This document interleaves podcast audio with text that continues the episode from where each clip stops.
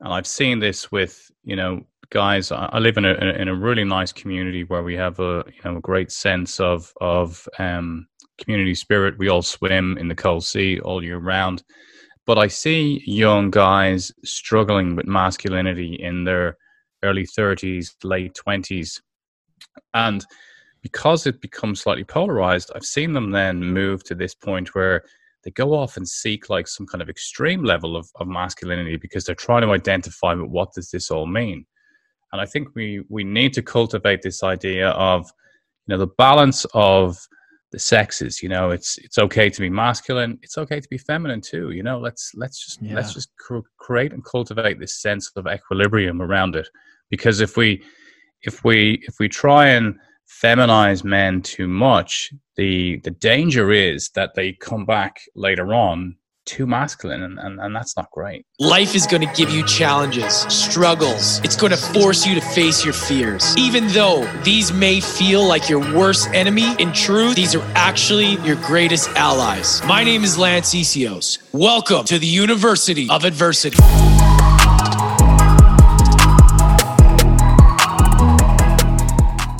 What's up, everybody? Welcome back to University of Adversity. If you guys don't know me, my name is Lance Essihos, and if this is your first time here, welcome to the family. Regular listeners, welcome back. Wherever you're listening, please subscribe or follow the channel. If you're on Spotify, follow. If you're on Apple, subscribe. And if you're on YouTube, please subscribe. You stay on top of the episodes, and they're automatically um, downloaded into your platform. So, today's episode, you guys are in for a roller coaster ride we go super deep and we talk about some really cool things involving transformation. My next guest's name is Justin Caffrey.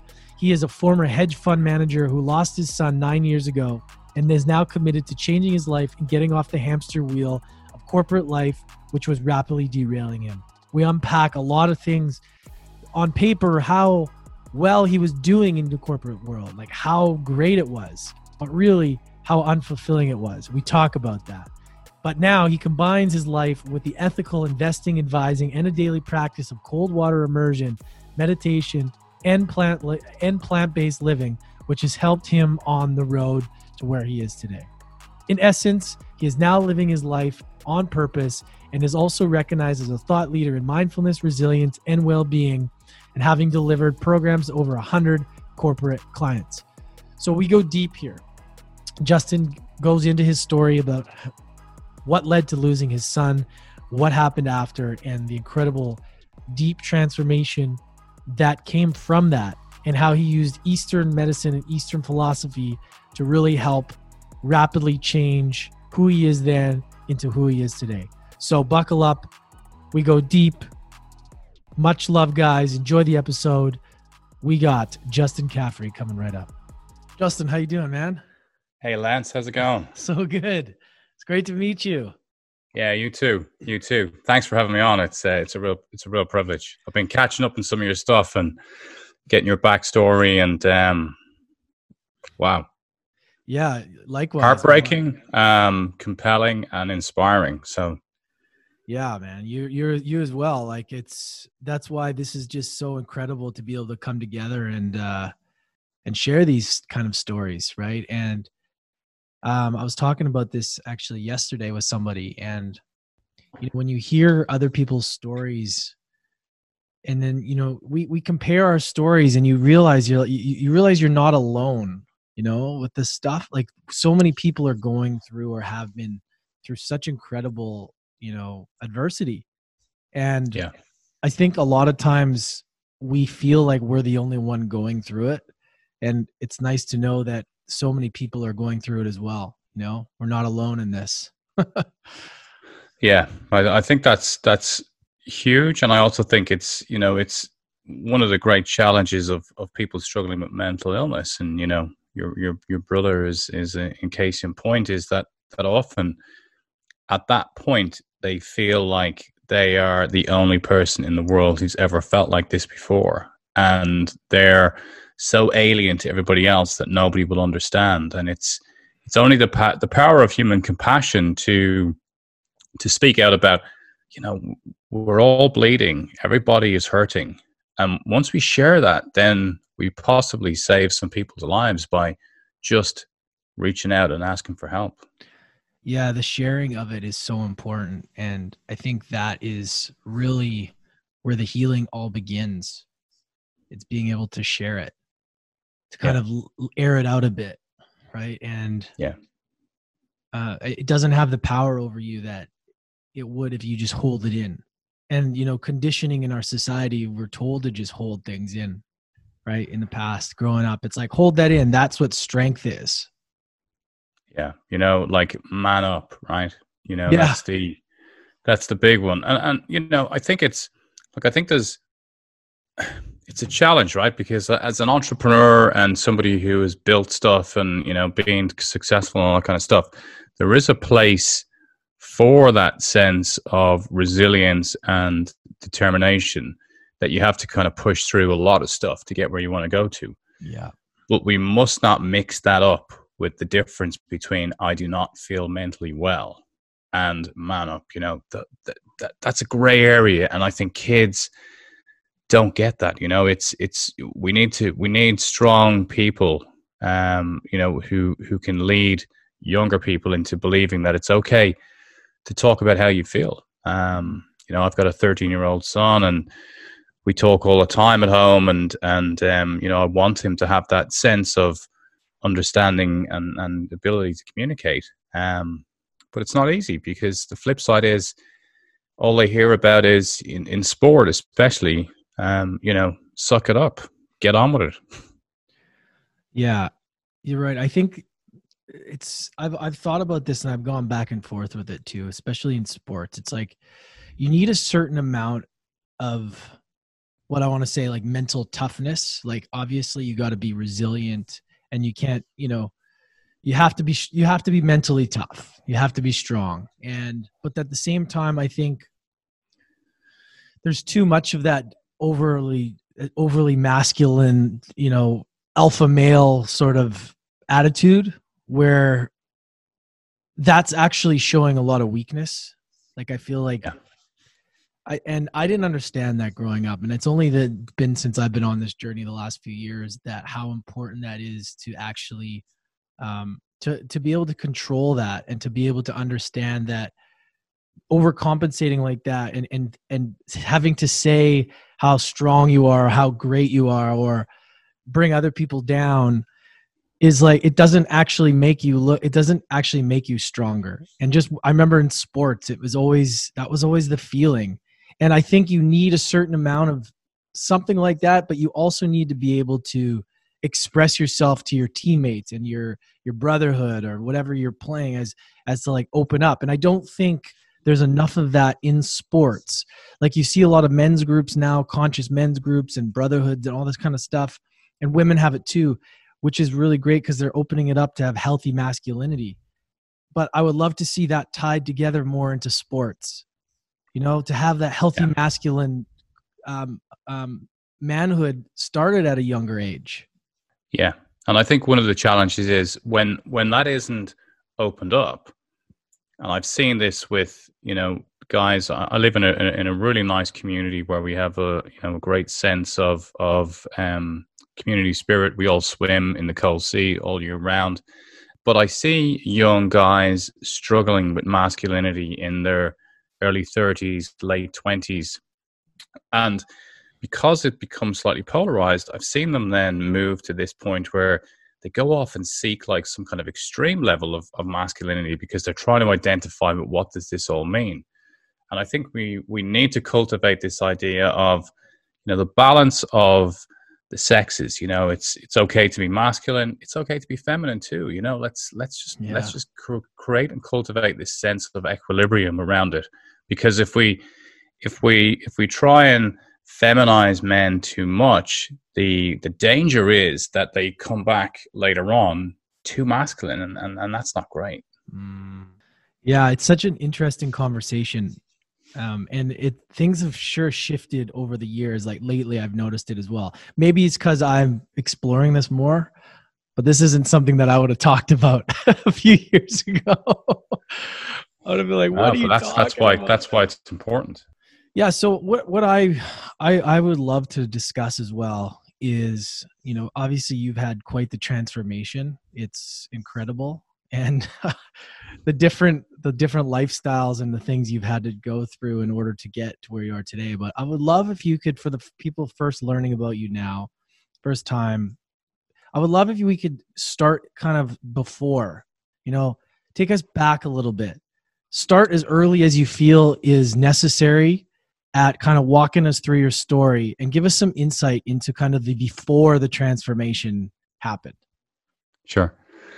So I, I, I grew up uh, in in Ireland. Um, so I grew up in, in in Dublin.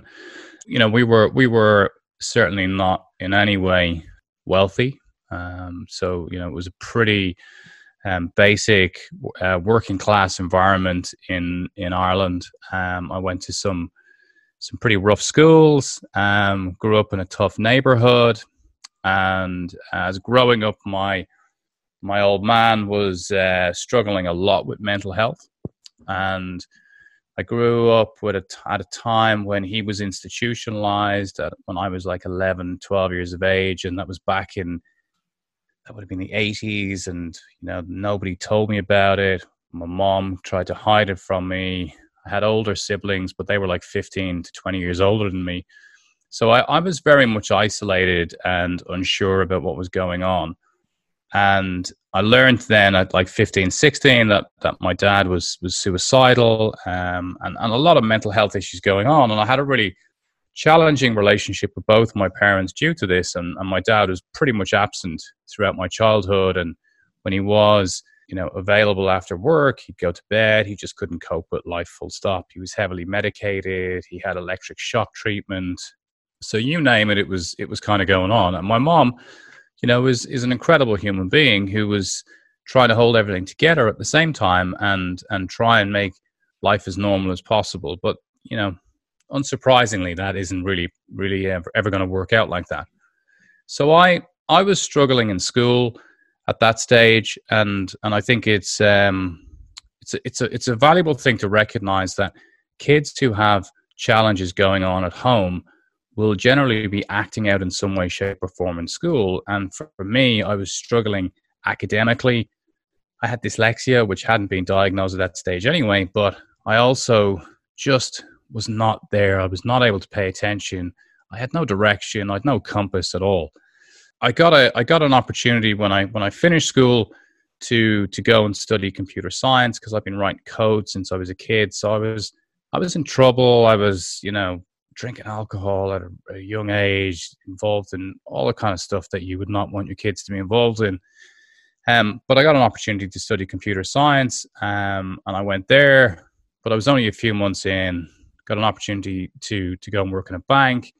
Dropped out of university and um, got a transfer to London at 19.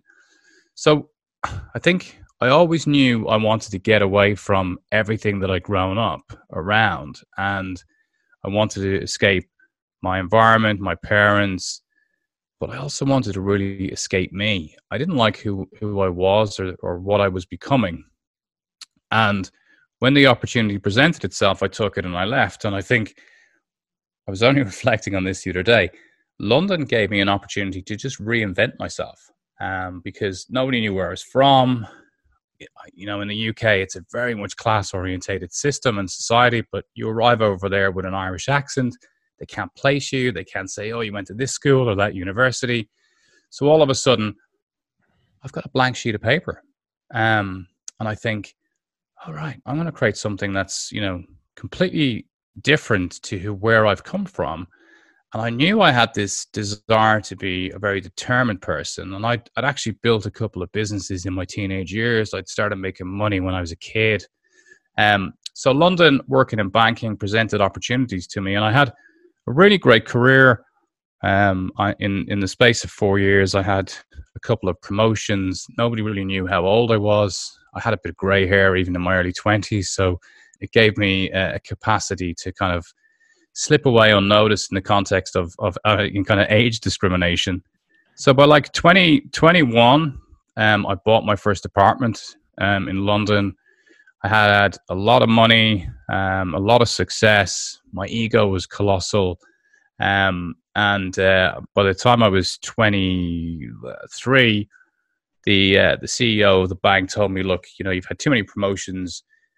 You got to accept it, kid, that you know you're not going to go anywhere for a while now because you know you are too young and you've moved too quickly and yada yada yada. And of course, my ego was like, whatever, I'm out of here. So I jacked it in um, and set up my own business. So that was that was a real helter skelter ride because I, I, you know, it was it was a highly emotive moment to quit.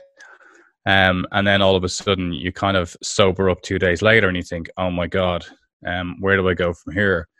So uh, I went into business with a pal of mine, and uh, we built a company. Then um, was three of us at the start. And we built a company over over the next um, seven or eight years, which which was huge. We were we were one of the biggest providers of financial services in the UK. We had 250 um, people. We had various companies that we either built or acquired, and um, you know we we were kind of masters of our universe, filled with ego. Um, we moved into uh, the horse racing world. We were we were running um, our own horses at Royal Ascot with the Queen, with um, Sheikh Mohammed. Um, it was it was mental.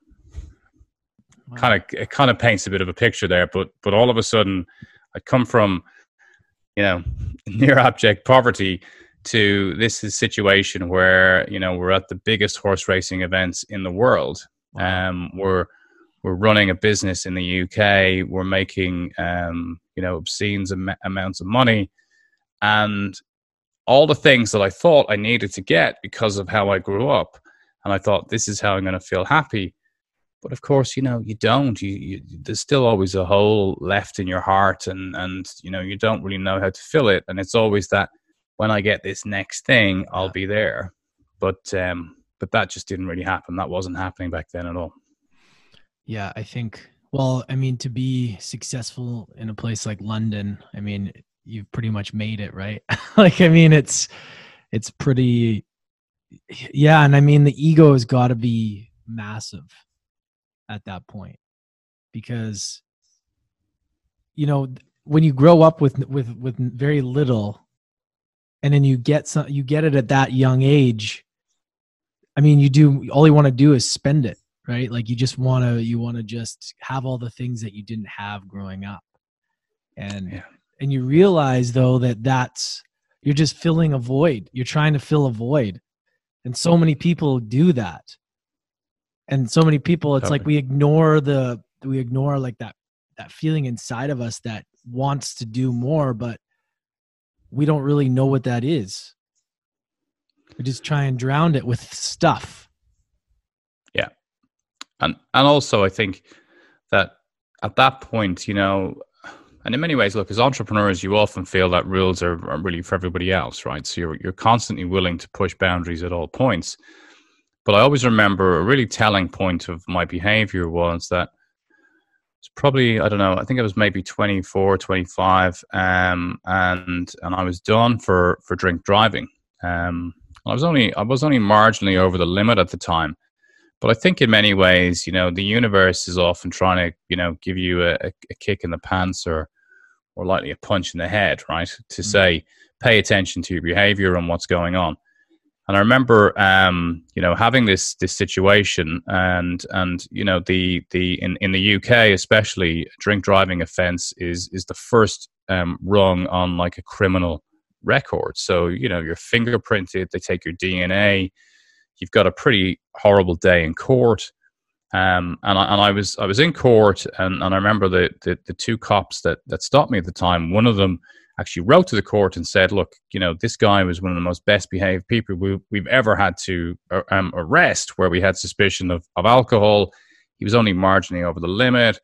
We'd asked for the court to be lenient and all that kind of good stuff. And I'm sitting there going, okay, that's great. But it's a, it's a mandatory one year ban in the UK. So I'm banned from driving for a year. Wow. I've got a big fine. It's it's hugely um, difficult and, and you know it should be embarrassing as well. But instead of instead of you know having to struggle you know my, at that stage my my 911 Porsche is in the garage underneath my apartment and I've got a driver driving me around for a year so it's there was times in my life when I needed to really get hold of what was going on, and I needed to take you know a stance to understand that you know you cannot just continue to defy everything and believe that you will always get away with it. And I think that was a great moment when I look back and think, why couldn't I be more humble and really take stock of what is it like to be drinking too much? You know, to think about what's going on. I wasn't I wasn't drinking every day because I was really focused on my work and I was I was a workaholic completely during the week. But then I'd have a blowout at the weekend. And I think for all of us when we're going through life, there's always signs to tell you that your behavior is not great and you should be paying attention. And if you don't, some other stuff is going to happen later on that's going to even be worse than those events that initially come along.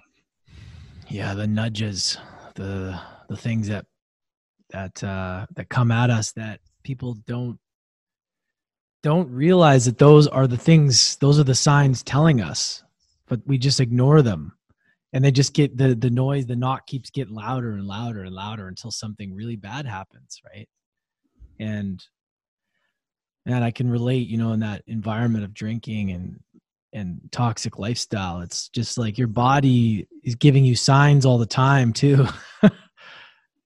You know like making stupid decisions that can affect your life. And you know until you ask yourself like like what am i actually doing here? Like why am i doing this? Right? Like there's and some people have to learn the hard way.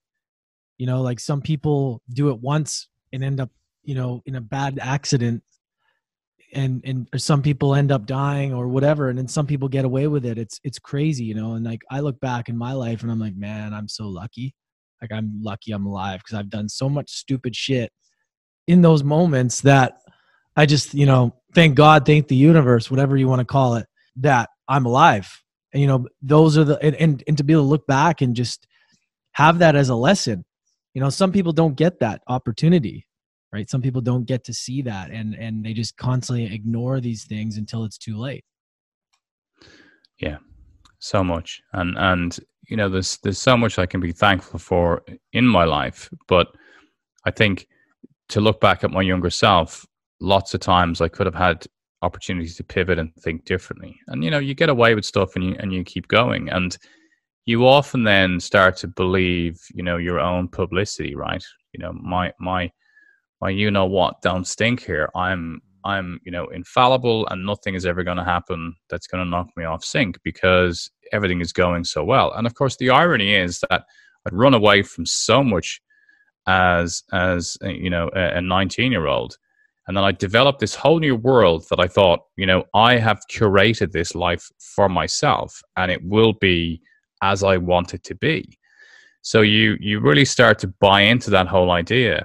Um, and, you know, by, by the time you know the financial crisis um, started, I'd I'd exited my business. I was I, got married, so I, I found you know my wife, the love of my life, in in 2005, and and she was definitely the start of you know giving me a kick in the ass. Like she didn't even like me when I met met her first, and that was that was a really great way to be because I needed to be dealt with with like you know all the subtlety of a baseball bat in the face back then.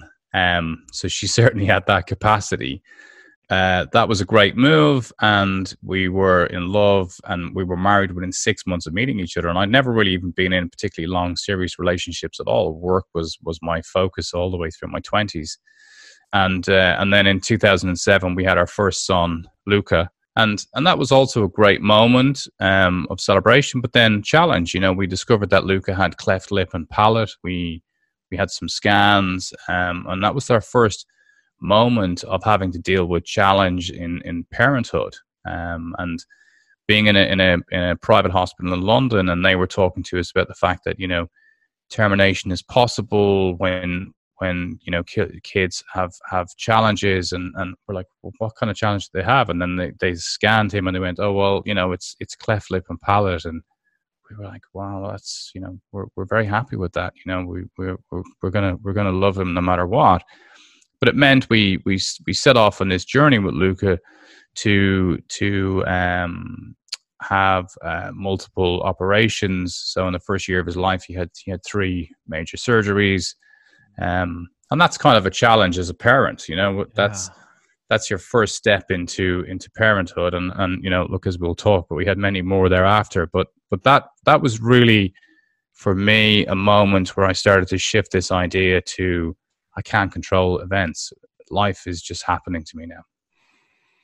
Yeah it's such a you know i'm i'm not a parent but i you know a lot of my friends and you know people that i know are and i i can only imagine you know what kind of position you would be in especially when you just have a child and you're still new parents you still don't know, know how the whole how the whole thing works yet.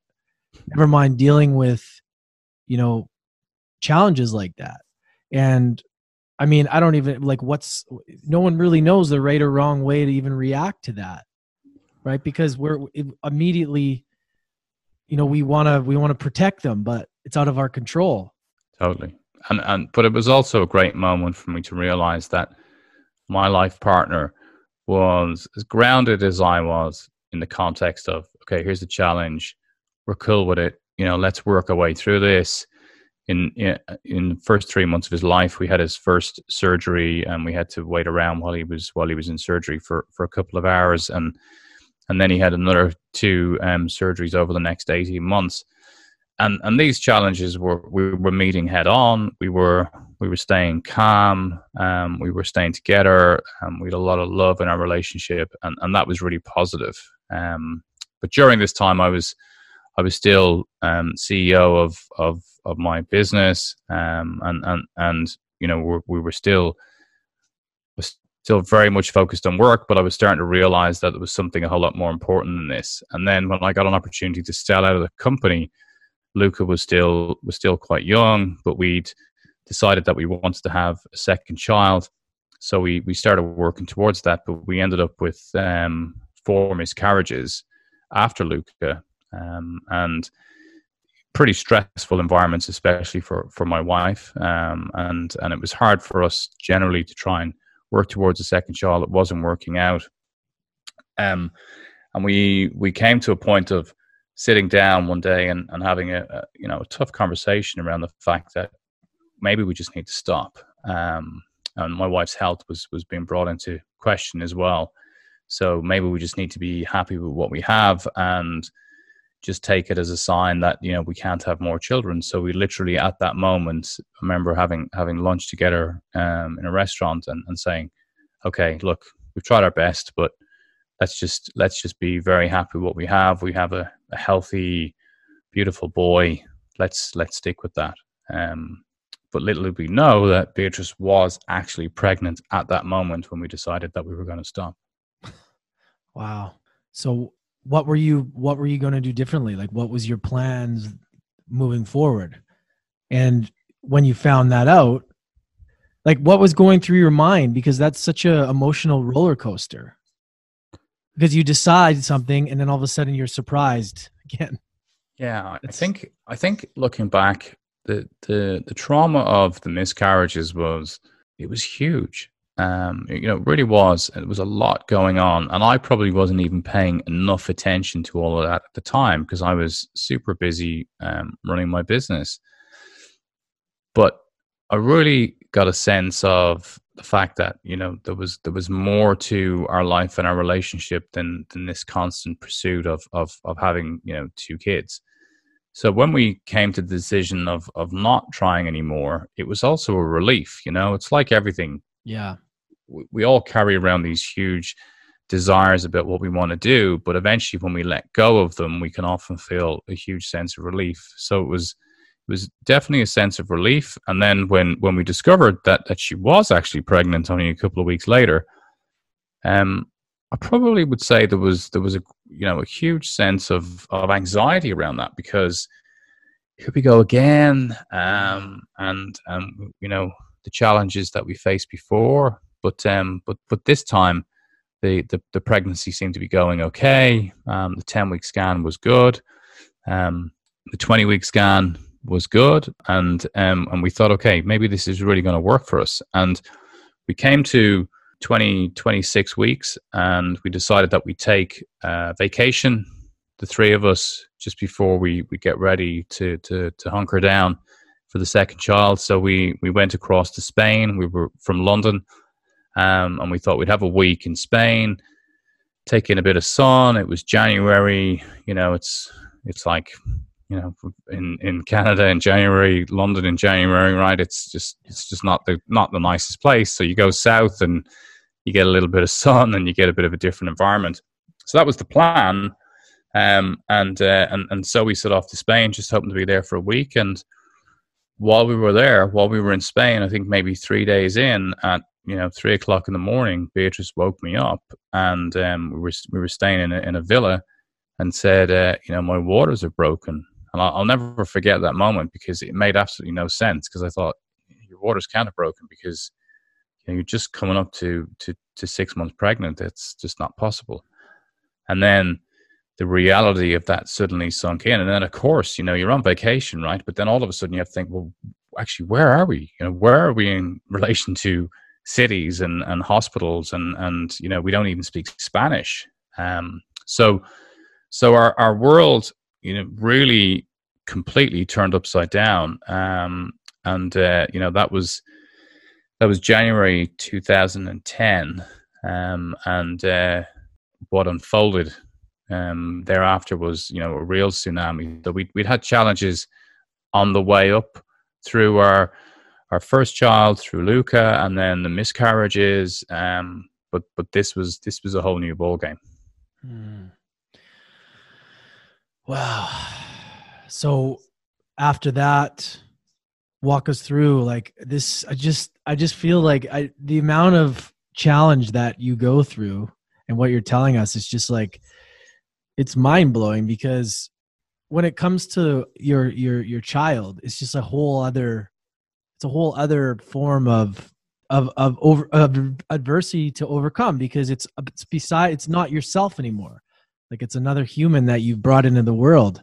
And i just i can't even imagine. It's hard for me to put myself in that in that position you know because i've never i don't have a child. But like like what did you what were you learning from that? Like what what can you looking back now you know how were you changing? Like what were you learning in your life? And like how were you how are you moving forward through that? What are some things that you were doing? Well i remember i remember the night before we had uh, we had dinner in a in a restaurant. We were sitting in this, this beautiful um, square in this little town in spain. Luca was playing beside us. He was he was three at the time. Um, Beatrice was was pregnant at that stage. We were even thinking about buying a buying a place in Spain at that moment, and thinking, well, we could you know we could spend half our life here, half our half our life in the UK, and um, and we I can't remember which one of us said it, but one of us said it to the other one. You know, life is so great at the moment. You know, it's just everything that you want it to be, and I think it's those are the kind of words that you just should not utter. You know, it's just be thankful for what's mm-hmm. going on in the moment, but don't just believe that you know you've you've hit that panacea.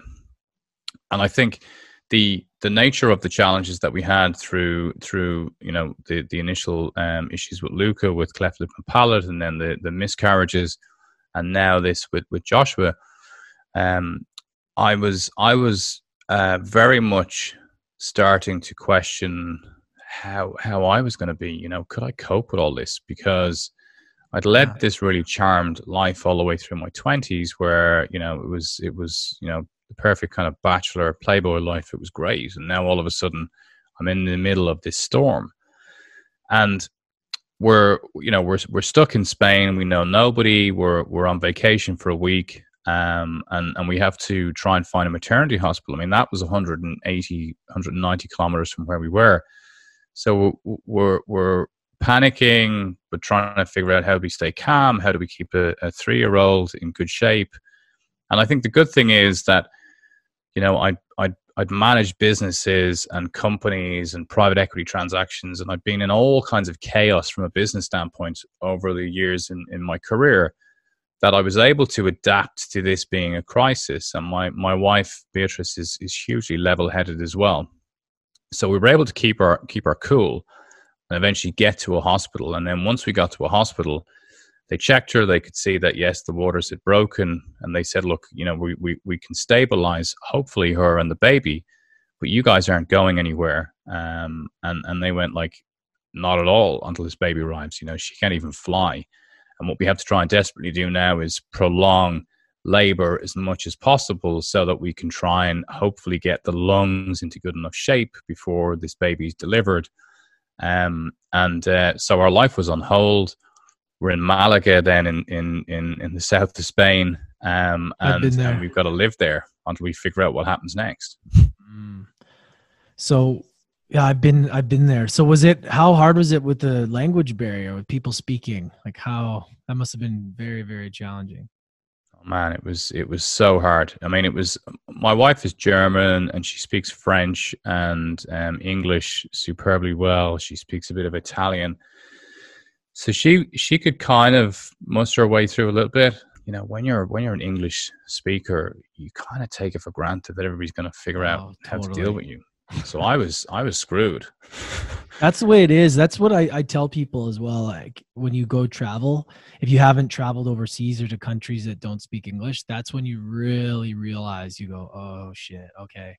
I really appreciate being able to communicate with people and people that speak my language. And it just makes us it made me feel so ignorant when I went to when I went to Europe especially because everybody could speak like six languages you know, and I'm like, I can only speak English. it's crazy. Yeah, but the? Irish and English, we're the same, right? We totally. we don't speak languages. Yeah, totally. But the rest of Europe, yeah, they're they're fantastic. yeah, it's amazing, isn't it? It's yeah. amazing how yeah. how how different that is.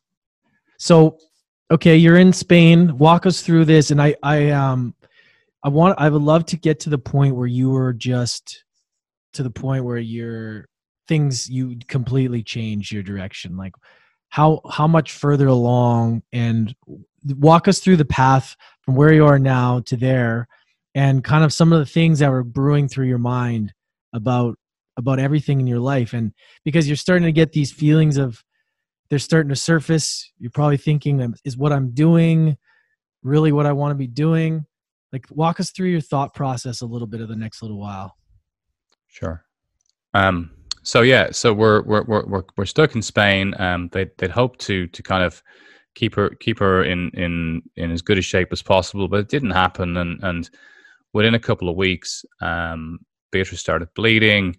They had to perform an emergency cesarean, um, which was completely chaotic. And not having the language, I lost her in the hospital for hours, and nobody could you could even tell me where she was or understand what was going on or who who I was. Mm-hmm. So it was it was it was like your worst nightmare coming to to life and um and then um our son joshua was was um delivered by emergency cesarean um he was he was tiny i mean literally he could he could just fit into the yeah. the center of my palm you know he was he was um weighing less than a kilo um, because I've lived with a German for so long now, I'm, I'm I'm kind of not in the imperial system anymore. But he was he was tiny, and he was given no hope at birth. Um, and, and they kind of said to us, look, you know, if he makes it 24 hours or 48 hours, that'll be, that'll be a miracle.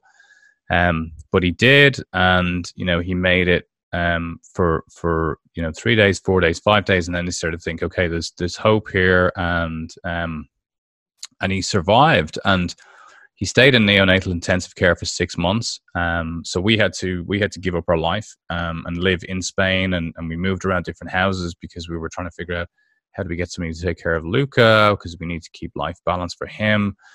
Um, one of us had to be in hospital every day, so we were swapping time so that both of us would be with each one of our children to try and keep some balance in our life. Luca couldn't see his brother because it was a neonatal intensive care unit, so that wasn't possible. Um, so that that journey was unbelievably intense, um, and I was probably coming close to to my faith at that time, and and, and thinking about what was going on there. Um, I was brought up as a Catholic, um, so mm-hmm. I was I remember having daily conversations with, with God, saying, "Look, you know, if you get us through this, I'll I'll do whatever you want." Um, and you and you you know you go to whatever level you need to to try and get through this but it was hugely challenging. There was days when I would be lying on the floor in the shower, crying my eyes out, and and Beatrice would step up and take control of the situation and and be the strong parent. And then there'd be days when she's lying on the floor crying her eyes out too. So that was all really tough. Um, and and then that culminated at a point where after six months we got Joshua out of neonatal intensive care, we got him into our care, and we became his carers, provided we could live within two kilometers of the hospital. And it started to look like we were going to be able to transport him back out of Spain. And we kind of got all, all of the, the, the ducks in a row to do that. But he was tube fed, he was oxygen dependent, he had to come back by air ambulance. Um, and um, but we were ready to do whatever we had to do. And uh, and then on Christmas Christmas uh, Eve in uh, in 2010, um, in our care, he started to struggle really badly again. So we would have his oxygen at home, and we were sustaining a lot of his medical issues. We couldn't keep him in good shape. We brought him into back to the maternity hospital, um, and uh, and they they had to put him back on life support, which was the fourth time he'd been on life support. And after they put him back on, the medical team who were there said, "Look, you know, it's Christmas Eve. We don't know you guys. If your normal medical team were here, they would have actually not um, proceeded with um, putting him back on on life support because the fourth time round it's just not it's not viable. His life is not going to be able to be sustained like this. We know your story. We know you guys have have, have been here in Spain. You're stuck here, and we know how much you tried to try and get through this and to keep your son alive. But it's going to have to stop now. Um, so we we had to kind of give up on Joshua, which was which was hugely challenging.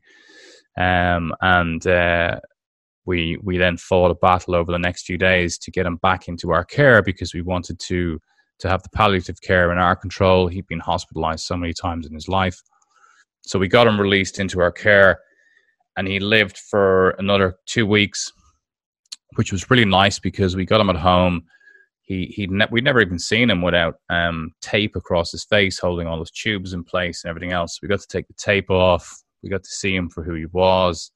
We got to turn off the heart monitors, all the things that were there to try and keep him alive. And, and we had a beautiful two weeks together as a family. My parents were there. Um, Beatrice's mom was there, and um, and he died with us um, peacefully at home. Um, and it was a really nice way to end a hugely stressful period. Um, and um, you know, it was when I look back in it, it was a great, it was a great period of our life. But I suppose for me, a lot of the big challenges arrived thereafter because we were incredibly mindful of each other during that period of time. We were close as a family. We spent so much time together. We were always with one of our children every day. You know, work and all that kind of stuff took a back seat for that year. Um, so when after we had Joshua's funeral, um, within like I think maybe 10 days, I, I started to set up a new company. I was, you know, petitioning shareholders, looking at people to, to come on my board. And I really wanted to kind of flex my my business muscles and kind of show everybody, you know what, I've been through this really tough challenge, but I'm back um, and I'm I'm coming at it stronger than ever, and I'm going to build something great. Um, and and you know, within weeks of, of his death, I'm flying around the world and, and life is full on again, which is just not the way that you need to grieve. Because you were probably just trying to just trying to mask the pain a little bit, right? And and and just kind of avoid dealing with the root of it, probably. I would think. Totally. I mean, I mean it's it's it's easy to stay busy and not think about and not, you know, face the shadow which, you know, is there which the dark side, which losing somebody. I mean, there's no rule book on how to grieve. Sometimes people people get busy in work or whatever toxic habits. Yes, totally. And uh, my toxic habit was work. You know, I, I was a workaholic, and so I just, you know, it was like take the needle and stick it back in the arm. Um, mm. and I did, and and at the same time my wife was was walking every day with our golden retriever in the mountains and just coming to terms with the loss of of a child but but i ended up kind of burying it and you and you force this traumatic memory into the back of the mind and i've gone on to study so much of the neuroscience and it's interesting because you know we see these events as binary and the and the mind registers them and it says you know is this a threat to life or is it okay mm. once it goes it's a threat to life as in a, th- a threat to your homeostasis, it, it fires it into the back of, of this kind of suppressed um, uh, traumatic memory. So the only time I'd ever really be challenged with it was I always remember like when the planes are taking off and landing and you're not allowed to wear headphones, you're not allowed to look at your phone, you're not allowed to do anything. I would literally have flashbacks of Joshua's death and the reality of losing a child right at those moments. Mm. Um, and and then all the other time I would just try and escape it and and you know before you know where you are as the months roll on alcohol was helping me escape work was helping me escape it's just it's just a toxic sense of of, of behavior um, and and it all had to come to a head. Um, and and also behaviors that were not in great shape prior to becoming a father were now back into into you know full tilt again. Um, and and I was I was running the risk of of ending up being a you know a bad father and not being around for for my kids. Um, so yeah so within two two years of that I just started to to feel unwell um, and not not consciously aware of it. Um, but I remember being in a in a really important meeting. We had some clients over from from um, Dubai and the US. I'm closing a deal, and I'm sitting there, and there's a bunch of people sitting around our boardroom, and I started to think I'm I'm having like a heart attack or a stroke. Um, I don't really know which it is, and I'm I'm kind of feeling my heart, and then feeling a pulse in my neck, but also conscious that I need to get what's in front of me out of the way. And I thought, well, I don't think it's like a full heart attack or a full stroke because all that had happened so far was my periphery vision had turned off. I could feel kind of cold sweats and my heart felt like it was going to pop out of my mouth. But I thought I can still get through this deal and get this done and then I'll figure out what's wrong with me. So I went on for like another 45 minutes with something that was probably at that moment in time going to kill me if it had been what I thought it was. But of course, as it transpired later on, it was it was an anxiety attack. It was a panic attack.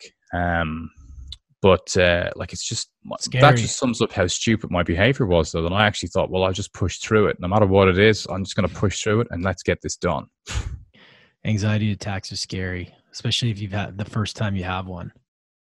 If you've never had one and it comes up, I remember I had one and I had no idea what it was. You you feel like your heart your heart is going like a heart attack. You feel like you're going to pass out. You feel like you're going to die. Like it's crazy. It's crazy. And like I had never thought I've even I didn't even know what anxiety was until I had that. And then after I was like, I get it now. And, and that has been embedded in my brain too over the years is that that feeling. And that yeah, that anxiety is scary stuff when it hits you like that. like it's yeah, it is. It's a real shocker because you don't know what it is until you feel something. You don't know what it is. You hear the buzzwords. Like I, I don't know about you, but like, did you did you have anxiety before that, or was that sort of like something that sort of was like kind of everything crashing down on you at one time? I think I think maybe in in the kind of weeks leading up to it, I'd started to feel it, but I mm. hadn't really been able to articulate what it was. Yeah. Um, but not not at any great shakes at all. Um, and and then all of a sudden this was full on. Uh, but it's it's always interesting, you know. It's it's something that I've always looked back at with great interest because mm-hmm. most people when they get anxiety attacks are able to talk to people or you know seek help or do something about it, right? And think, oh, I need to research this. I'm in like this really important meeting, so I actually just stayed with it, and it and it it it was a great lesson that I could revert back to later on, and that is you know, if you just really lean into your anxiety and just push through it, you will come out the other side. Um, and that's actually what happened that day. I'm not advocating that that's the, the policy that people should take, but it also showed me that, you know, this thing can't actually kill you, but it is desperately unpleasant. Um, and uh, so, yeah, uh, really, in, in, in the kind of weeks afterwards, I, I knew I needed to get help. Um, and, and I was very becoming very self-aware of the fact that I'd grown up with, with you know my own um, father and all his struggles um, with his mental health, and I didn't want to be that kind of dad to to my other son. So um, so I needed to get help. Um, I'd spoken to my wife about it, which is so important. Like when people are facing challenges, you've got to speak to you know your nearest and dearest or your friends, or or if you don't have the capacity to do that, just go and get help. Don't hold on to stuff because you think nobody else understands. Um, so I'd, I'd literally started to to um, to find some help. I didn't want to go medicated because my old man had been medicated heavily all the way through his life. So I wanted to try and find some alternative therapies. I'd found a, um, a psychologist in New York who was quite famous for working on, on this, and I was getting ready to to to get out there and meet him. And then I discovered um, an Indian psychologist working in Ireland who basically offered the same the same system. Um, and I had a call with him, and um, I was going to start working with him. And I remember uh, it was it was a Sunday after I started um, this call with him. And it was a Sunday morning. I was sitting at the at the um, kitchen table in our house, and you know, away from like the challenges that were going on in my head, we had all the things that everybody would want and think that makes them happy. But I started to feel really, really miserable. And then all of a sudden, this deep desire to just escape it all and and suicide started to really rear its head as you know I'd had flushes and flashes of it in in my mind in in the in the weeks and probably two months leading up to this but then I really started to have this sense of everybody would just be so better without me I'm actually the problem in, in, in all of this. And, you know, my son will find a better father, and my wife will find a better husband and and I would be able to turn off the noise because at this point the the the voices in my head, the negativity was just relentless. Um, so much so that I had this um, like uh, they call them boom headaches, where you actually wake up and it sounds like a sonic boom goes off in your head. Wow. Uh, and because the intensity of of of the self talk, the negative self talk, so it really come to that point where I thought, I, I just I just want to check out. I have to get away from all of this, and um, I had uh, the sense to to text um, my psychologist and tell him this. And uh, and he said to me, okay, he said, don't do anything between now and tomorrow morning. Get to my office. We're going to start working straight away. Um, and and and you know, ultimately, he saved my life because it was it was a pretty pretty horrendously dark moment. And you know, Lance, I know you've you've had your challenges with suicide too, and it's it's nonsensical. Um, but it's the the the, the moment of um, the moment of of the decision or the opportunity to to find somebody to seek help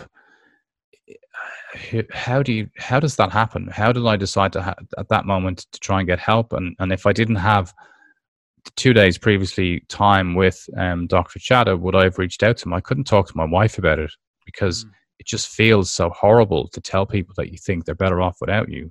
Um, it's it's horrendous. Yeah, I think that's part of the reason that guilt is that you don't want to put that on them. You know, it's we don't want to say that because it almost like it makes them feel uncomfortable. You know? Yeah. Like, oh, I don't yeah. want to. I want to just keep it to myself because then otherwise it's going to mean they're going to make a big deal out of it and da da da da da like it's that's what goes through I, I think that's what goes through everybody's head. I think everybody has had those thoughts at some point you know? I've talked about this a lot lately.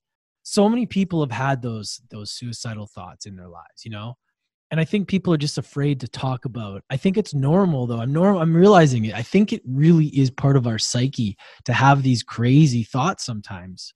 And it's okay right? But it's like if you need to talk about it we should like that's where we got to get to the place of and that's why conversations like this are important because if you do have those thoughts and it is getting if obviously there's there's like thoughts or there's like thoughts where it's taking over. Like you the, the the fact to be able to just say look it's okay to bring it up to somebody that we're close to that's the point where we need to get to as a society. It's like it's all right. If you're feeling bad if you're feeling like you're going to do something like that just talk to somebody. No one's going to judge you, you know? And to get to that place where where everyone's comfortable, I think is is where we want to be, but I get it. Like it's I I would imagine, I mean, you don't want to you probably just didn't want to put your your your wife in that position either or anybody close. Yeah. Right? Like that's that's the thing, you know. I think it's you kind of nailed it there. In in in many ways, it's almost like the mind of somebody who's struggling at that moment with intense mental illness like it's you're, you're at you're at the the absolute limit of your capacity to cope and you you almost want to kind of check out quietly I don't really want to, I don't want to disturb you with my problems. And you're not able to see past what am I leaving behind? Like what I'm actually going to leave behind is, is extraordinarily horrendous for everybody. Yet you don't want to trouble them in that moment. And it's, it's that, you know, I can, I can deal with this myself. Um, you know, I'll plan it. I'll figure out how to do it. They'll be all better off without me anyway. Um, and and and if you and if you were just able to speak about it and realize that i mean i think remember reading the statistics on on on you know men especially it's it is something crazy like 60 to 70 percent of men have had suicidal thoughts throughout their life and i think it's it's quite normal that at times we'll have this feeling but you know in in in the whole mental health awareness thing it's when that moves to the point of planning it's oh, it's yeah. a whole different ball game yeah. You know, 60 to 70% I feel like is low though. I mean, from when we're a kid to now, I, I mean, I just I find it hard to believe that like every teenager or everybody that's grown up or at some point hasn't had some sort of thought. You know? And it's like I think it's the reason people just don't say they have. They say, "Oh no, I've never had that." I, I, it's like it's almost like normal it's almost normal for a teenager going through stuff to think huh would it be better without me here i mean I, it's hard for me to believe that we at at one time all of us didn't and that's you know it's it's crazy to think about but i mean I, it's it's almost it's but you're right. I think w- when it becomes a thought when you start to take it the next when you start to put more energy into the the planning of it that's a whole other that's a whole other path right? But like the thought itself it's like yeah it's it's crazy but so common. Yeah. But it's it's funny when you say that that the percentage is low you're probably right. And like as a as a uh, coach and therapist it never ceases to amaze me that i'll often if i speak to a group of people or or even if i'm speaking with clients on a one-on-one basis um, I'll, I'll talk about you know the voices in our head you know the stories that we tell ourselves. It never ceases to amaze me that some people say what voice in your head? I don't have a voice in my head. So i think it's we don't realize that we might have these suicidal thoughts but a lot of people don't even realize that they have a, a voice in their head they don't realize that there is a narrator who is you know sitting there kind of flicking through the book of their life telling them how they should feel and how they should behave and, and this mm. autopilot is on all the time so mm. i think if you look at those studies around um, men or, or women who who have suicidal thoughts the big question is how aware are the people who are answering the question in the context of understanding their mind before they're able to actually speak about how they feel? And most of us are kind of numb or asleep in the context of of what's going on in our mind. And it only becomes it only comes to the fore when a traumatic event or a significant issue really boom blows us into some point of trying to think i don't feel well or i can't cope or whatever else. But up until that point we're ignoring so much of what's happening. That's such a great point as well. You're so right. I think it's when you get to the level of being able to watch your thoughts and be able to be aware it's a whole other it's it's a lot easier to unpack what those things are. So for me to say that that's only for me to say because i've worked i've done the work now and like realized what's actually happening. But you're absolutely right. A lot of people aren't in that place yet where they even know what's going on it's all grouped together in this chaos right yeah. it's it's not like I can compartmentalize like different things now because I've learned and it's and it, it, you're right. I guess it really depends on where people are at and it's they don't even really realize it. So it's yeah, it's it's hard for me to put myself in the position of that because I knew when I when I was younger, I had no idea about like what was going on and it wasn't until later on where I started to watch my thoughts and and to get into stillness which I want to get in with you as well with Buddhism and everything. It's like that's when I started to realize what was actually happening, which led to more compassion for myself. Right. And when you're like, you can probably speak to this as well, is that when you get still, it allows you to quiet down and observe these things and you realize you're not your thoughts. You're, you're you and it's love. It's like, it's a powerful energy and once you get to that point where you can watch these crazy things happen and you understand a little bit more of like how our crazy our mind is you kind of it's almost like it's kind of you almost it becomes humorous at some of the thoughts that you observe right like walk us through that a little bit and your your your kind of your transformation into buddhism and mindfulness and all this because you know this has been such a huge part of my life and you know meditation and i actually remember my first one of my first books i i read like a beginner buddhism book and this was when i read the power of now like probably 2014 and it was really interesting because it got the wheels moving you know? It got them turning and you know meditation in my life and just that real mindfulness has been an absolute game changer. Walk us through that with you and how that has been for your life. Yeah. No absolutely and and and look when when when i was reading up on you and and and and checking out the podcast I could see meditation coming up, and and and also look, it brings a great sense of of awareness. And I think as a as a podcast host, it's a fantastic tool because you're able to be comfortable in stillness. You're able to be comfortable with the capacity and space to listen to people, which is kind of key, right? Um. But I I think for me at the point when I when I arrived there, you know, people who knew me prior to to to my journey into into the whole world of of a re- recovery from mental health and and then b you know meditation and Buddhism um, would have never guessed in a million years that I could go there. Um, but I I love that that that expression, you know, in stillness we find our true self, and and that for me was was really what happened. Um, so my my my therapist, my my psychologist, uh, Dr. Pradeep Chadha, um, developed his his own methodology um, of of teaching and recovery called subjective emotive brief therapy, and really what that's about is it's about using imagery, your own mind and your own thoughts with your eyes closed to come to terms with the traumas in your life, get close to them, really lean into them and actually start to see them for what they are. And and this mm. goes back to this whole idea of, you know, what doesn't kill me will make me stronger.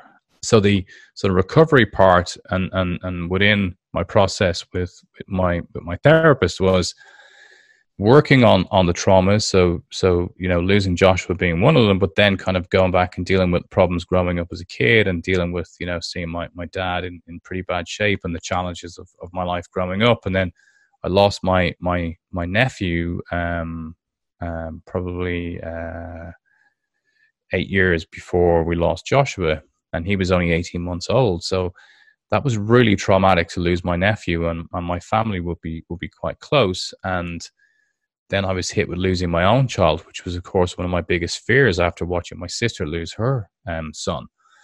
But I needed to just step in and step close and be part of these and start to own the trauma and start to you know see the moment of Joshua's death.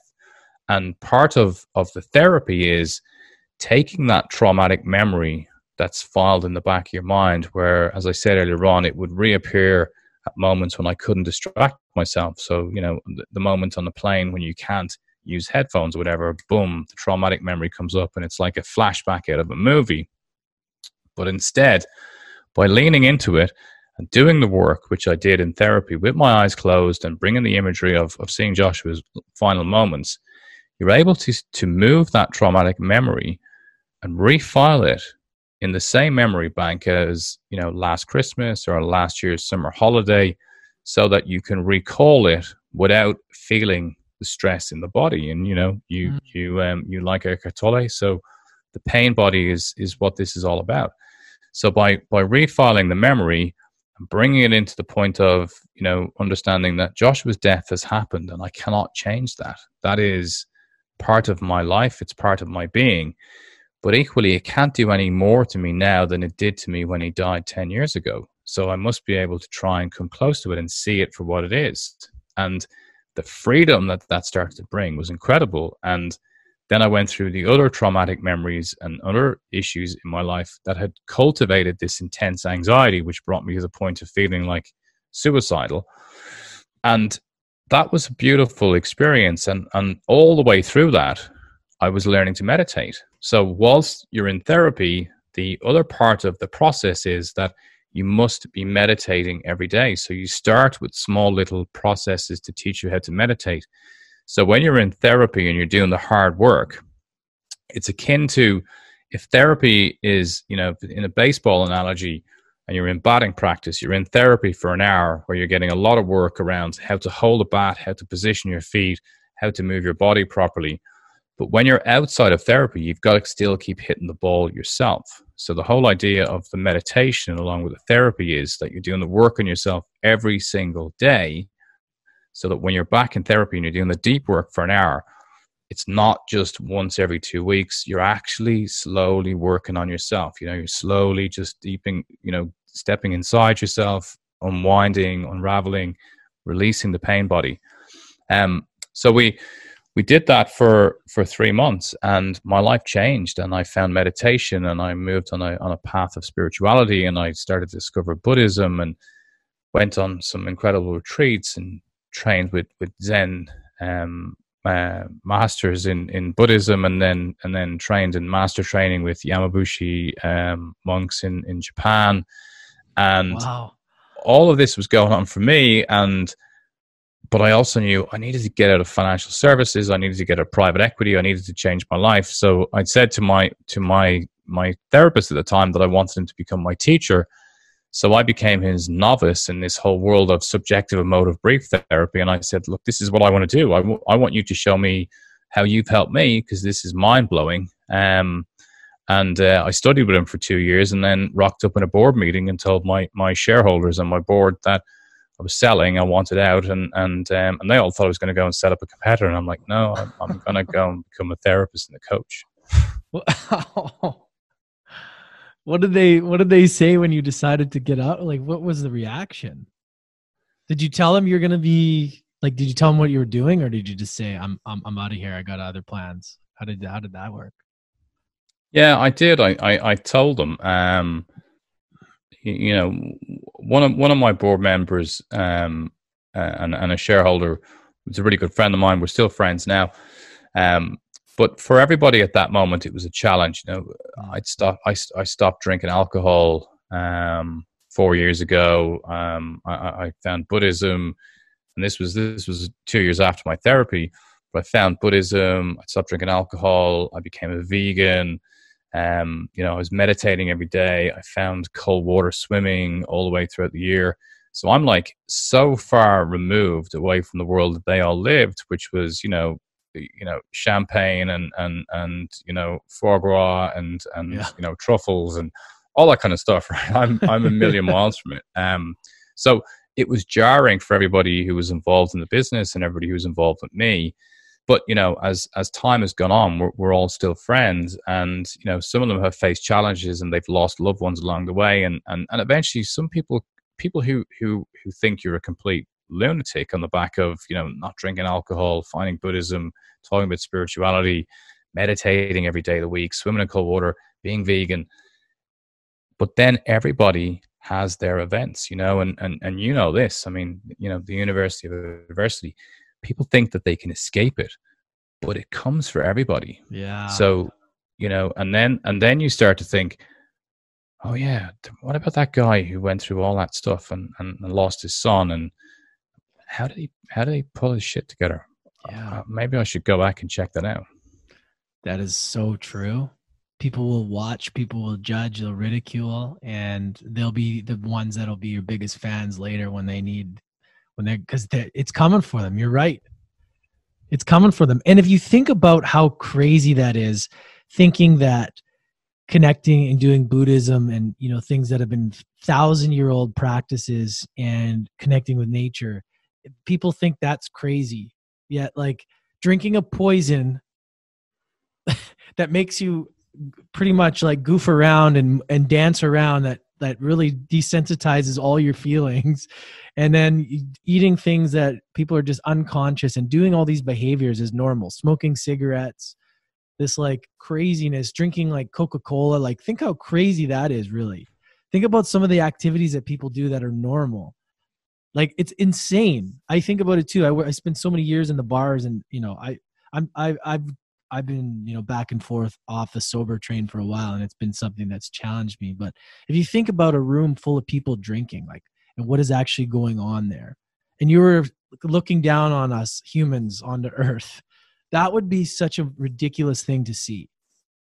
Like, the stuff that we do as humans is so insanely ridiculous, yet it's normalized. And then somebody like yourself that's connecting to something that is so deep spiritual, to nature, to being conscious about how you eat is considered is considered like a crazy act like it's it's it's everything is so backwards like it blows my mind it blows my mind yeah.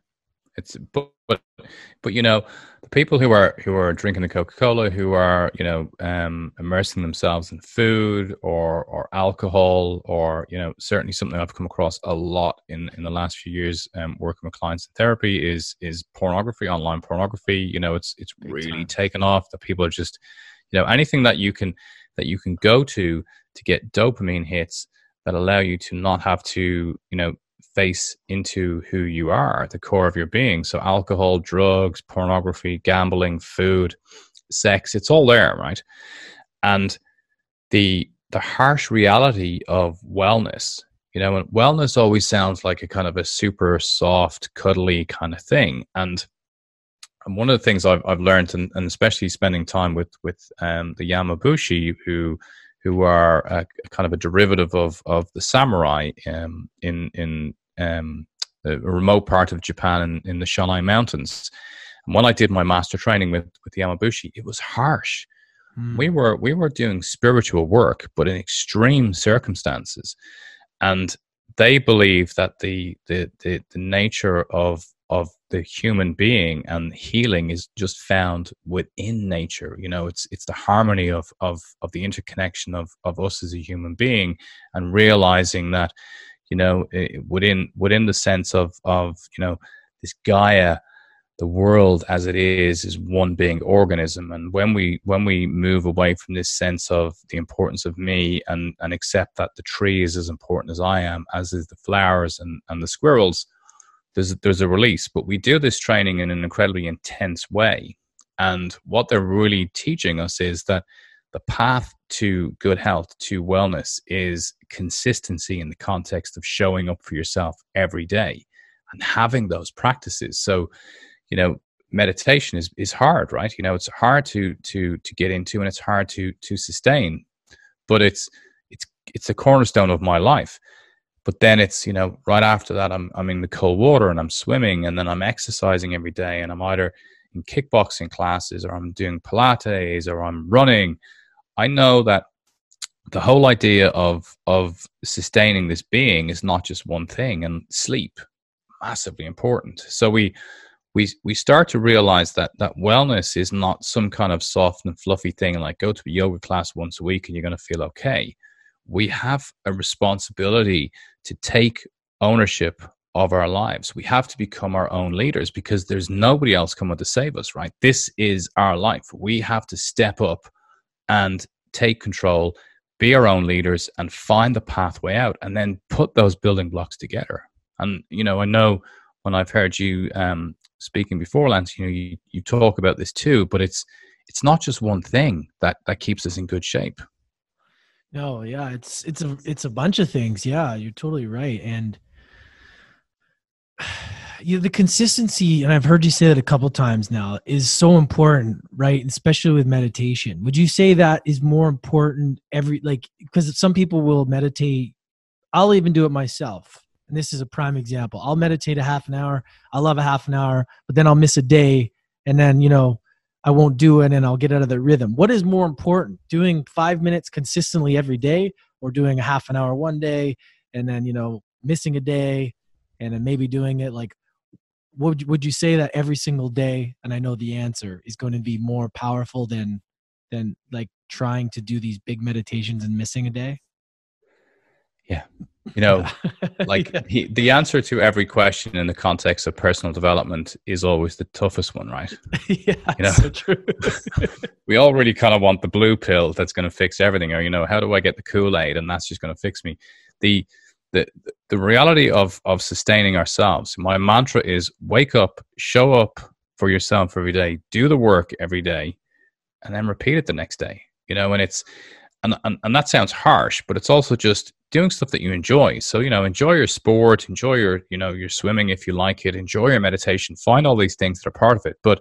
the studies that we have, and and you know, thankfully through the work of, of the likes of Jon Kabat-Zinn, who created mindfulness-based stress reduction, which becomes this global um, school of meditation, means that we have some really great clinical studies on the benefits of meditation. And the one thing that comes up consistently in these studies, and there was one study, I think it was Oxford University, carried out a study of of um, um, physicians. I think they were they were um, in the final year of med school, and they they carried out a study to identify the benefits of five minutes of meditation a day, and they could already show on on the MRI scans the improvement of their well-being and the feedback questionnaires.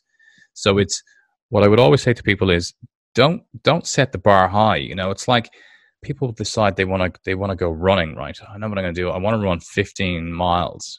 You know, start with a mile. And mm-hmm. if you mm. want to learn how to meditate, find a way to do it. Um, you know, even find a, a local class. Mindfulness based stress reduction is a great resource that people will find in their locality anywhere around the world. But find a way and a pathway towards it um, and start slow. Don't don't you know how do you eat an elephant one bite at a time? Don't start with you know I'm going to be on top of a mountain and um, meditating as the sun sets. Do it small.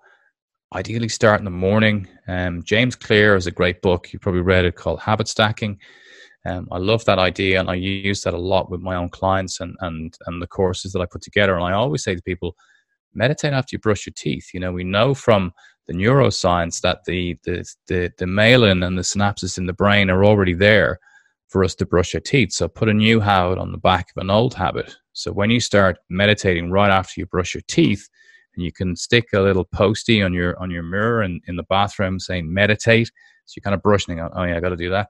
That that habit stacking means that the synapses form quicker.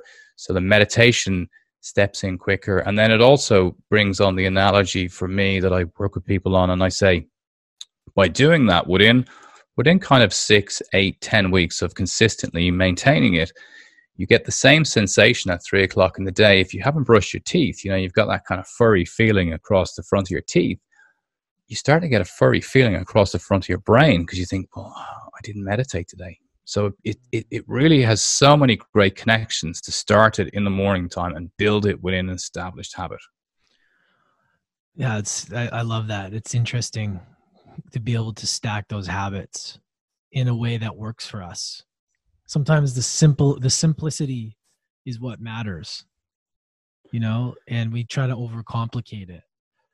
You know, I wanted to ask you as well is that I've talked about nutrition on here a lot and you're you're a big proponent of the vegan diet and you obviously you look very healthy and you you have very active. So i'm fascinated it's a good filter on the camera. Well no you like you know this is the thing.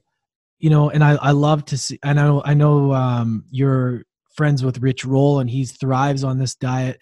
And i love hearing the different stories you know i'm and and how have you been like how was that more of a spiritual thing change for your diet or is that do you physically do you, do you, how do you feel on it and how has that changed your direction as far as you know mind body spirit everything? Because I, I haven't i haven't discussed this lately in a while. There's been a lot of other conversations about people that are for the meat and all that. So i love to talk about the opposite side of it because I, I i'm always just so curious right? So walk us through how that's been for you as well Sure. Um, so, look, for me, I grew up in, in Ireland, and, and meat and dairy is just so important. I mean, even even yeah. probably more so than than you know you you would have in in in many other countries in Europe. Yeah. Um, and for me to go vegan, I, I, I couldn't possibly even comprehend that that would have ever happened. Um, but I, I ended up on, on a retreat with, with Rich Roll and, and his wife Julie. Um, and I, I'd already started to play around with the idea of, of, of less meat. And really, I was, this was kind of five years ago. I was training a lot. I was trying to get my body um, firmer and healthier and stronger and all that kind of stuff. And and I started to stumble into this whole idea of of you know the, the recovery of your muscles and and um, post workout stuff can feel better by removing anything that's got toxins. So so I started to cut a lot of stuff out, and um, and then I did some um, some allergy tests, and I discovered that I was allergic to dairy and I was allergic to to eggs. So I cut them out of my diet, and then all of a sudden you take out dairy and eggs, and you're kind of heading down that path anyway. So I took out meat, and probably within kind of uh, 10 to 14 days after that, I don't know, I, I felt different. And I have no problem with people who eat meat at all. And I certainly wasn't doing it at that moment in time out of any sense of, of you know, spiritual sense. And I was only really discovering Buddhism in, in its in its purest sense at that moment too. And a lot of Buddhists, you know, are are you know playing around with vegetarianism and everything else. You don't have to become vegan. But I started to really experiment a lot around the neuroscience, the nutrition, everything t- that I was building for what I wanted to work with clients and, and on the coaching front and speaking front. I wanted to really cultivate the best of myself that I could really then talk to other people about. And nutrition became huge. So I then went full tilt um, into into veganism, um, and I started to to lose weight. Um, my skin changed, my complexion improved. People were, were actively noticing it. Um, and I felt more alive and more energetic. And then I developed this huge empathy over the course of the next few months for, for animals and for the nature of what we're doing to the planet. And then as I went on to study with, with the Yamabushi in, in Japan, and I, and I started to really connect into this sense of, of nature and, and our, the, the, our responsibility to everything around us, it all it all had a big interplay. But principally it was just simply around can i can i run faster? Will it help my fitness? And and, and will i recover quicker from injury? And, and it ticked all those boxes. So so i was i was full on. And i've always been you know i talked about my career in the past. Once i decide to do something i'm i'm kind of full tilt into it and let's see how this really goes. Like let's really go for it um and and, and dial it up to 100% and um, so i did that with with with vegan lifestyle, you know, plant based living. And you know, veganism it's it's a polarizing um, word. You know, people people see it in, in many different ways. But really, for me, it was a case of just taking care of myself from a nutritional standpoint. Um, and my wife went on the same journey, and then she went off and became a, a nutritional expert in plant based um, food and then trained as a as a vegan chef. So that was quite cool too. So we were we were taking care of from a food perspective. Mm. Yeah, I, I I love it. I find it very interesting, you know, because I think diet and nutrition is such a personal experience. I think everyone it's everyone is different. And I think that's the that's the game too, the journey. It's like you got to try it all. You got to figure out you know what feels right to you. You know what you know spiritually physically all of it. I think it's and and nobody can really tell anybody how that is for them. And i'm learning that with myself. It's like everybody can say don't do this don't do that but until you feel it yourself and understand what it's like it's hard to understand the truth of it. Right? Yeah. Yeah.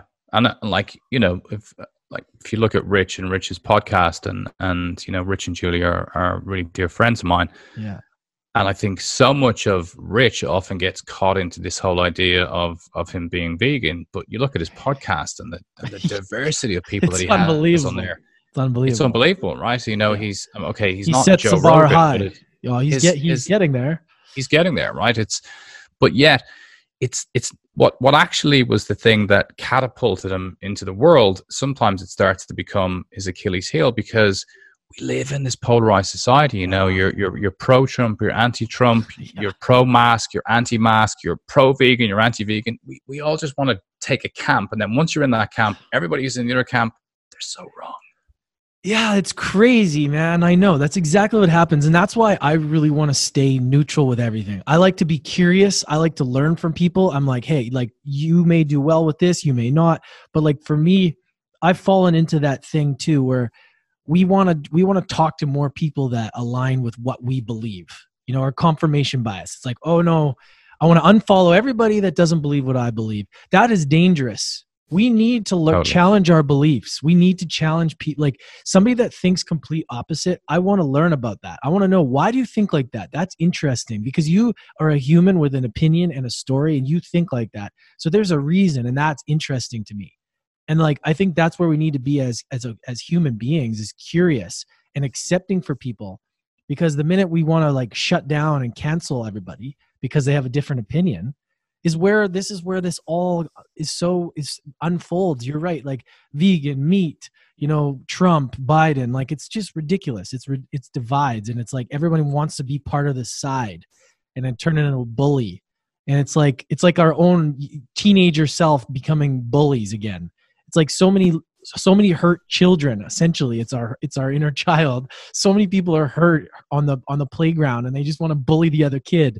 That's what it is. It's we're all just adults or just grown-up kids. It's like it's Totally. so toxic. And and you're right. And i think it's just i always want to stay really like curious and and and and accepting of people because everybody has a different opinion on everything. And it's not up to us to choose what's right or wrong. It's just up to us to be who we are and our truth.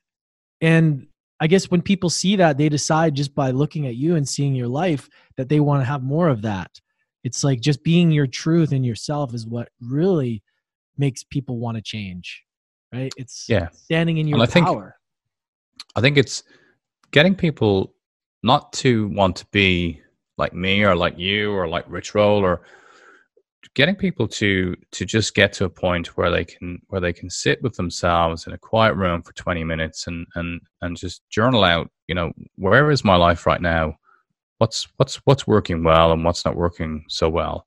And then within the what's not working so well stuff what work could i do on myself? You know what what parts of this could i change?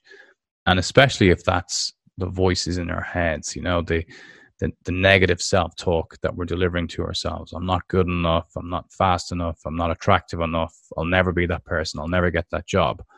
And and starting to realize that that voice isn't you and you have got the capacity to change that that sound that voice. You know it's it's it's it's a you know it's it's it's a constant record that's playing over and over again like a a, you know record. I'm so old now but you know like it's an mp3 it's just this you know recurring thing that's happening and you and you just got to get in there and change it. So identifying things that you can do in your life is the first step and then planning around it. And it's not going to be easy but you know doing it in small bites. How do i eat an elephant? One bite at a time. The value and the output and the end game is there for you. Um, and for me i live uh, a, a life that's fulfilled i don't have any regrets that joshua died because i couldn't control that i have hugely fond memories of the year that we had together i have great love for my family I still have to challenge myself. I still have to deal with myself all the time. I'm a very driven, determined person. So I have to kind of slow down a little bit. You know, Mel Robbins has that, you know, that um, five, four, three, two, one, go when we're caught in procrastination. For people who are like A type personalities, it can be the other side. And I always say to my wife, I have five, four, three, two, one, slow. You know, I've got to like not go full on into everything all the time and actually rein myself in. So trying to understand the nature of the beast within us.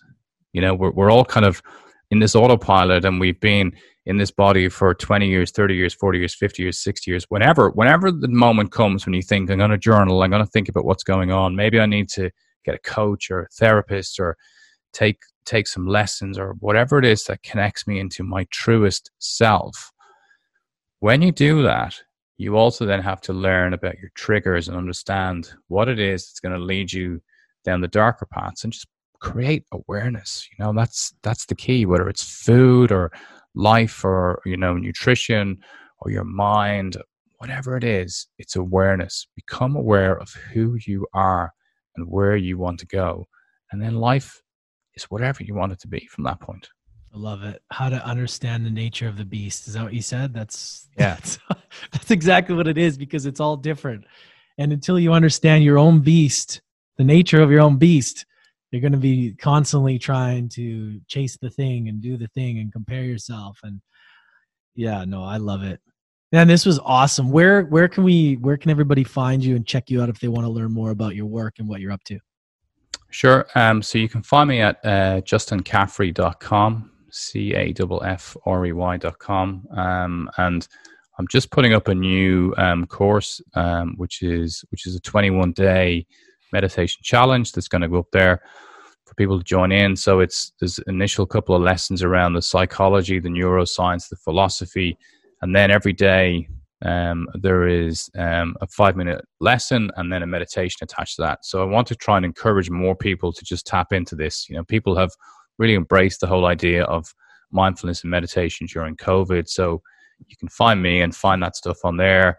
I'm also on, on Instagram at Justin Caffrey, and I do a whole lot of stuff on LinkedIn as well. So I talk about mental health and things on LinkedIn that people don't really look at or, or consider. So you find me over there Justin Caffrey too. So I share a whole bunch of stuff um, um, for free, and there's a whole bunch of meditations for free on my YouTube channel. So I really try and push out as much resource as I can, um, so that it, some people will just take a little bit of it and find their own journey and find somebody to help them. Um, but you know, I think as we spoke at the very start, Lance, most importantly, for everybody who's listening who may be struggling a little bit, just remember, you know, you're not alone. You're not the first person to have a negative thought, and you certainly won't be the last. But find a resource, speak to somebody who you love, um, and communicate it. Don't hold it in. Please don't hold it in. Love it. And we'll make sure all that's in the show notes. Everything's clear for people to find you. LinkedIn is such an untapped place, and I I love that you're you're kind of exploring that further as well because that's something that I want to also dive into. I feel like because of the business world of LinkedIn, initially it was all just really just business stuff. But business is life. We're humans. We need to show the human side of business, which when you get better at this other side, all the the you know the meditations and you know uh, the yogas and the the softer energies, like the feminine side, you become better at your business. Like you become better at what you're doing. So it's essential everybody in business in the corporate world they're going to be better at what they do when they have these practices like that's 100%.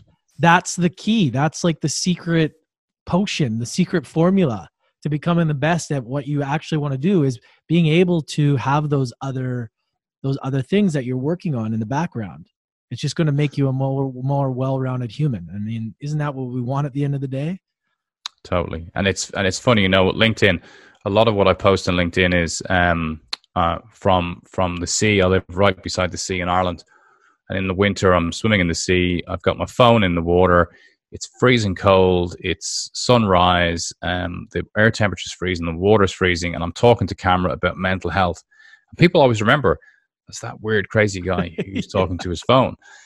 And, and all I want to do is just trigger people to go, oh yeah, he's talking about mental health. You know, we've just got to shake up the conversation and get people to think about it because everybody needs help. Nobody is out there who doesn't need help. Um, and the conversation opens up, and then you know we hopefully catch a few people along the way before before they go down the dark path.